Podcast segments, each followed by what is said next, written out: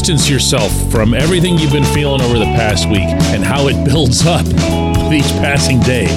Try and just look at math. Good morning to you. Good Monday morning. I'm Dejan Kovacevic of DK Pittsburgh Sports, and this is Daily Shot of Pirates. It comes your way bright and early every weekday if you're into football and or hockey. I also offer daily shots of Steelers and Penguins that I hope you'll check out. Blue Jays 10, Pirates 1. What do you want me to say? What do you want me to say? That's, seven losses in a row.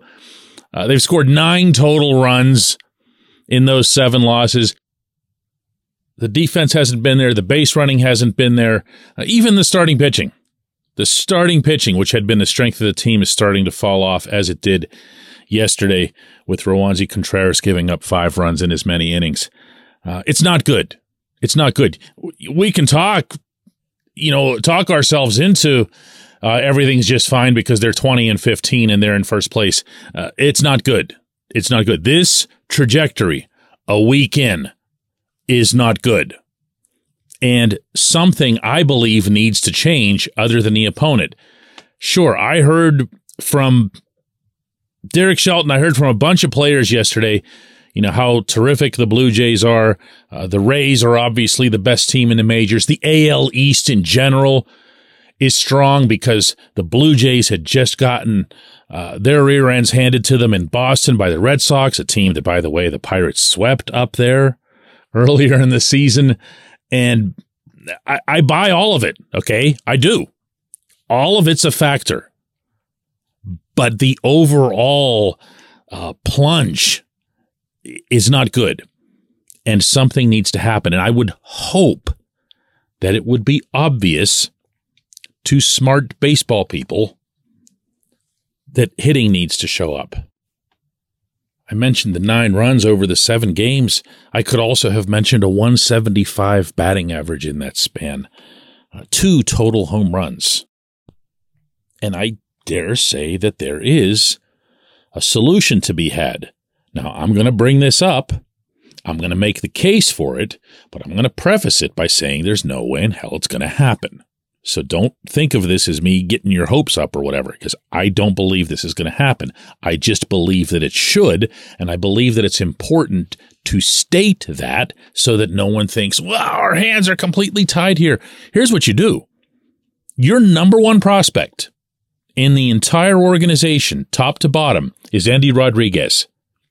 He's in Indianapolis. He's hitting the cover off the ball. You know why he's hitting the cover off the ball? It's what he does. He's done it at every level. Hitting for him is like breathing for you and me.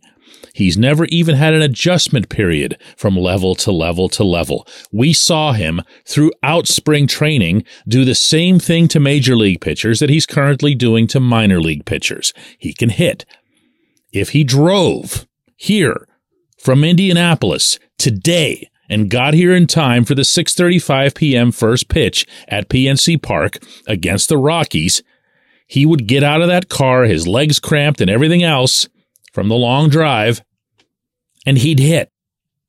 And then when he'd be done hitting, he'd hit some more. That's the type of talent that we're talking about here. There's a reason he is the consensus number one prospect in this system and one of the top prospects across all of minor league baseball. I'm going to throw out another name here. And yes, it's another catcher. And yes, it's exactly who you'd think I'd be bringing up, and that's Henry Davis, number one overall pick a couple years ago in the draft. He's slaughtering the ball, but he's all the way down in double A Altoona. Why? Well, he and Endy play the same position, although either of them could theoretically play out or they could be DH or whatever it is that you'd need. Henry's got an 11 game hitting streak. He's hitting 400 over that time. He's got six home runs. And he, like Endy, showed great comfort in facing major league pitchers in Bradenton. So bring him up. Not for good. You don't have to throw a parade. You don't have to have the manager play some kind of gag on him that's caught on film and everybody has to have a big to do. He's finally made it. He's no. Okay. You just tell him right out, hey, the Pittsburgh team matters more than anything else in this organization. And that goes double when the Pittsburgh team is in contention. we need you to come up here for a week or two and hit the hell out of the ball. And then from there, there's a really, really good chance we're going to send you back. We don't want to break your heart over it. We want to be as uh, transparent as possible, both with you and the public. But this is the way we're going to do it. What's the harm? What's the potential damage that can be incurred here? Their feelings will be hurt when they go back if they do well? Oh no. Oh no. Precious things. I mean, if you think they're that soft, you shouldn't have drafted them in the first place, right? Presuming this would be the sentiment. What you don't have to worry about is the service time or the Super 2 or anything because you can still manipulate that after the fact. There's no such thing as a clock starts ticking and then it can't be stopped. The moment you're back into minors, your clock has stopped. You can hold them out till next bleeping July if your cheapness takes over as that priority, meaning down the road lowering the arbitration cost. But if your priority after a 20 and 8 start, after capturing the hearts and minds of the city and a good portion of the baseball world, if your priority is still how much you're going to pay in Super 2 three or four years down the road, or worse, the other stuff I'm describing, which I really think is the bigger factor, no kidding, the whole culture thing.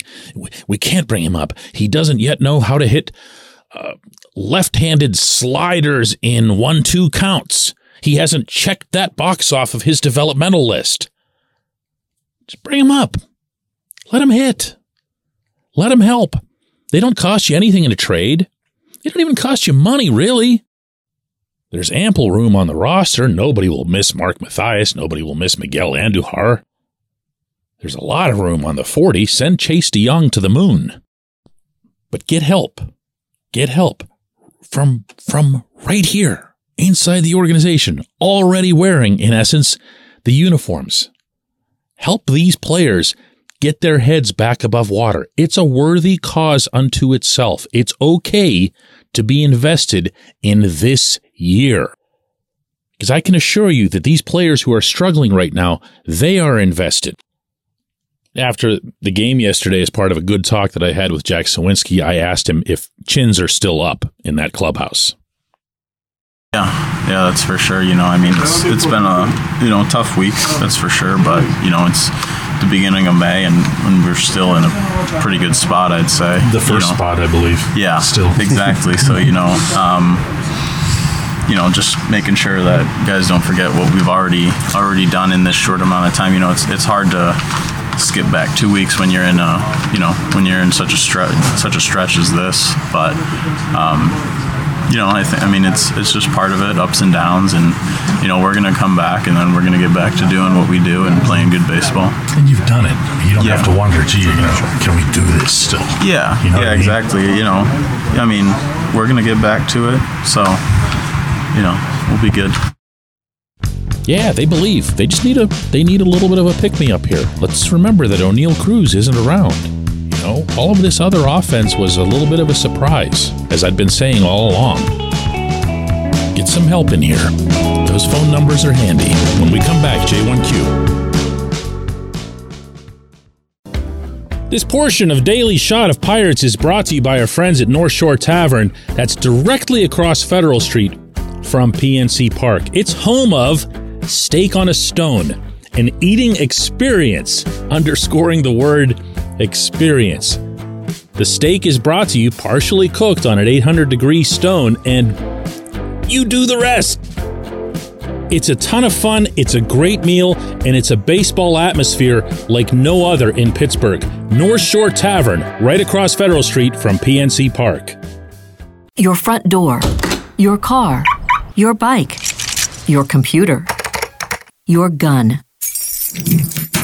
Safety is a habit. Every day you lock and secure your home and everything you want to keep safe. Gun safety and responsible storage are no different and the best way to help prevent accidents, misuse, and theft. If you have a firearm, own it, respect it, and secure it. Visit projectchildsafe.org, brought to you by the National Shooting Sports Foundation and the Bureau of Justice Assistance.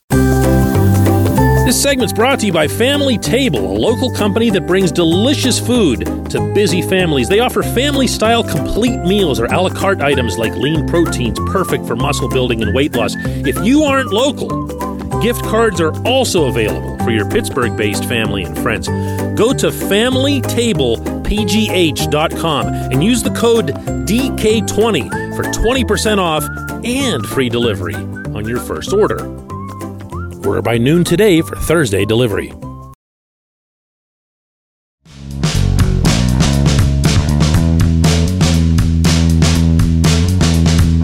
Today's J1Q comes from Mike, who says DK Austin Hedges is the weakest link right now. Jason Delay is batting over 360, and you've got two young studs ready to come up in Endy Rodriguez and Henry Davis.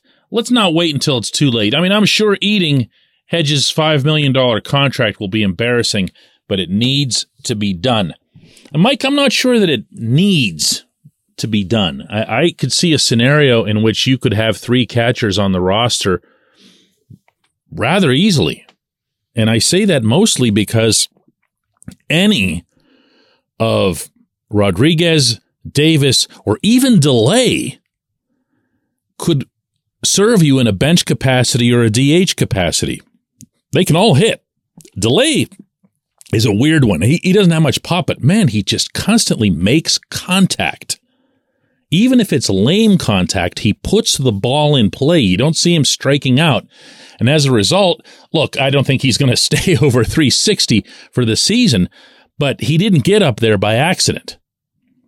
So I'd even throw him into that mix. Now, I'm not being a dope here. I'm not advocating for four catchers on the 26 man roster. I am saying that there are different ways that you could handle it, not least of which is trying Endy and or Henry at different positions. And that, by the way, is why I was bringing this up in spring training when it seemed like a silly subject and now it definitely doesn't. Because they are your two best hitters in the minors and you do have two catchers in the majors, not that they're blocking anybody, but it just creates the kind of mess that I think you're describing. Why would you commit $5 million to a catcher that you know isn't going to be your guy a couple months into the season? That made very little sense to me at the time. It makes even less sense now. And multiply that many times over since I haven't been all that blown away by Hedges as a defensive catcher. I've seen it at times. I haven't seen it consistently. I don't see much daylight between him and Delay, for example, as defensive catchers. But hey, again, the way this works in baseball, people will say it all the time. The bat will play. If you got the bats, get them up here. Sort out where they go in the field later. Sort that out, whatever, before that night's game. But get the bats here. The bats aren't here. Not all of your best bats. And to revisit that opening segment today, I don't understand that. I don't understand that. They were 12 games over 500. You can't count on two fingers the number of times that the Pirates have been 12 games over 500 over like the past four decades.